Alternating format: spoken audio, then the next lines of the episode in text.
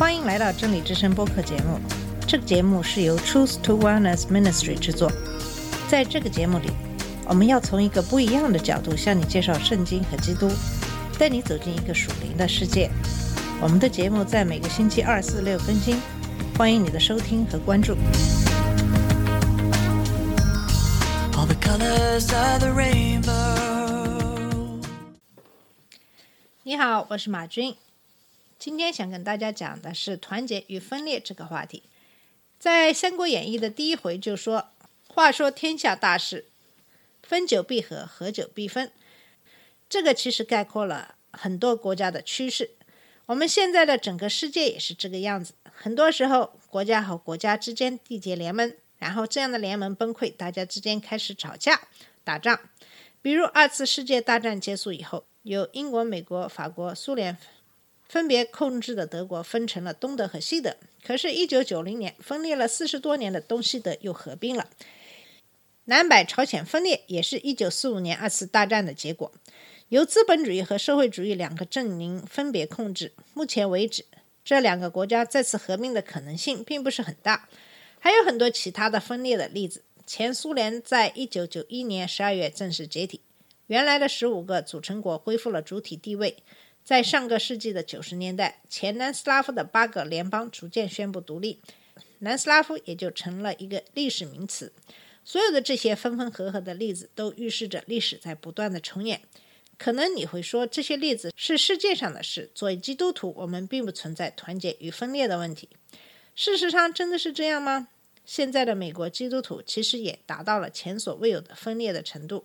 我最近读了几篇 Graham Standish 的写的文章，看了他的文章，我感到欣慰的是，还是有很多的基督徒是可以看到我们目前社会的一些弊端的。那些非常属灵的基督徒，他们是可以根据基督的教义来准确的分析我们目前的情况。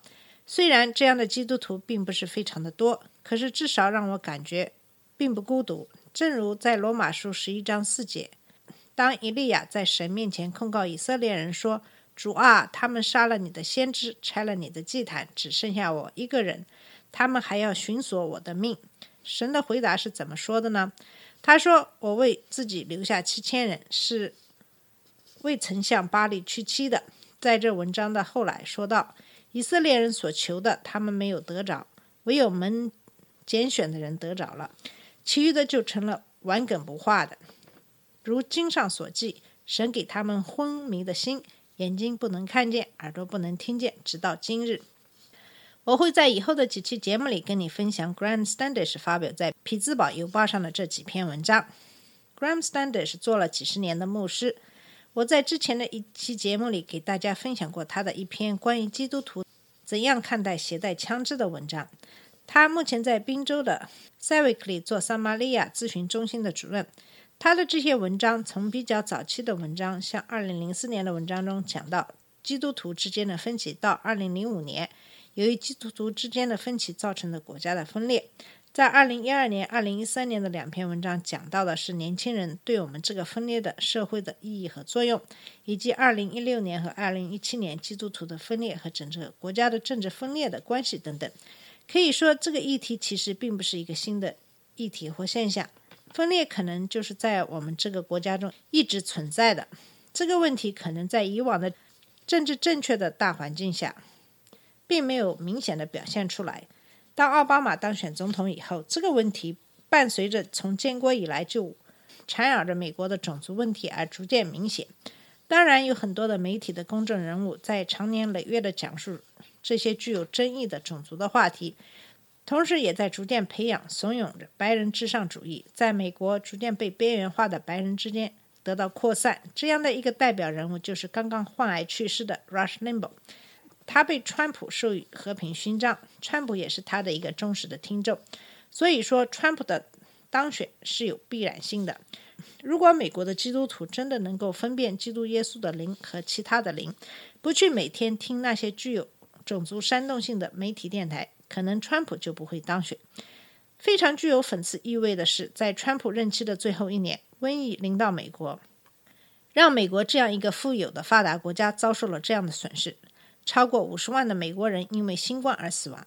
试想一下，如果当初川普没有当选为总统，我想任何一个总统在处理新冠病毒这样的大型公共卫生事件的时候，都不会玩忽职守，美国就不会有那么多的人死亡。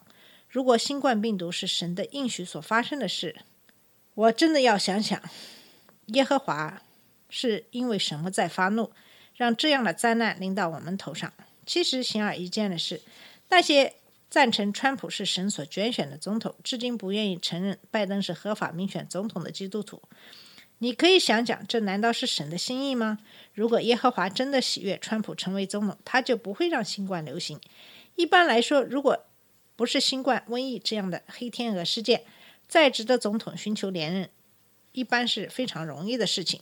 如果你真的这样想，就知道川普的败选才是神的真正心意，因为神知道美国经不起第二个川普的任期。毕竟，在美国还有很多他的真正的儿女。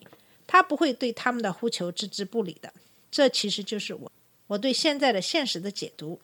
我也知道这样的解释对于那些川普的忠实的粉丝是非常的不入耳的理由，就像那些以色列人喜欢听假先知的预言一样，因为假预言符合他们所希望的。也就是说，美国这个国家的分裂并不是一朝一夕的事情。川普的当选只不过把这种分裂表明开来。人们之间现在缺少起码的容忍，公开的冲突和对骂也不是一件羞耻的事，而被冠以“率真”这样的词来表明这样做的正确性。可是，在圣经中，耶稣基督在这方面是怎样教导我们的呢？首先，我们看看团结的定义是什么。团结是那些有共同利益的人所达成的统一和联合，比如一个球队、一个俱乐部、一个组织，都是建立在所有的成员团结的基础之上的。我们一般都是跟我们认识的人的观点一致的人之间达成一个统一的联盟。当我们跟我们想法一致的人在一起的时候，这样的联合给我们精神上一种支持和陪伴。在圣经中也经常讲到这样的议题，在罗马书的十五章五到六节讲到：“但愿赐忍耐、安慰的神，叫你们彼此同心，效法基督耶稣，一心一口荣耀神，我们主耶稣基督的父。”这节经文是让我们学习基督耶稣，不要只想自己。过去基督徒有这样的一个倾向，就是根据基督教自由的基础而坚持他们一些行为的权利。但是保罗却教导我们，为了团结，我们可以放弃我们一些权利。他提到了忍耐和安慰这两个词，是和团结统一紧密相连的两个词。如果教会想要荣耀主，就必须要团结起来。教会的团结可以使。传教更加有效。在菲利比书二章二到三节讲到：“你们要意念相同，爱心相同，有一样的心思，有一样的意念，使我的喜乐可以满足。凡事不可结党，不可贪图虚浮的荣耀，只要存心谦卑，个人看别人比自己强。”这两节经文讲到的是团结在一起的好处和坏处。好处就是可以有一样的心思，一样的意念，使喜乐可以满足，这是对整体而言的。可是对于个人而言，这可能就是一些不利的方面了，比如不能自私，不能欺骗，不能只看到自己的利益。从菲利比书的这几节经文可以看出，如果你需要的是一个团结的基督徒的团体，可能就需要牺牲自己的一些个人利益。这也是罗马在保罗书中所倡导的，需要放弃我们一些权利。在约翰福音十二章二十一节的祷告的经文中。基督耶稣也号召他的追随者在世上要团结，是他们都合而为一，正如你父在我里面，我在你里面，使他们也在我们里面，叫世人可以信你拆了我来。这句经文是说，作为基督徒的团结和对彼此的爱，向世人展示基督耶稣的爱。我们必须坚守基督的教导，团结起来，把神的教导传给世人。基督徒的团结就表明各教会内部在所有的基督徒之间要团结。在彼得前书三章八节，彼得呼吁基督徒要同心，彼此体恤，相爱如弟兄，存慈怜谦卑的心。但是如果教会不团结，对教会的破坏是非常大的。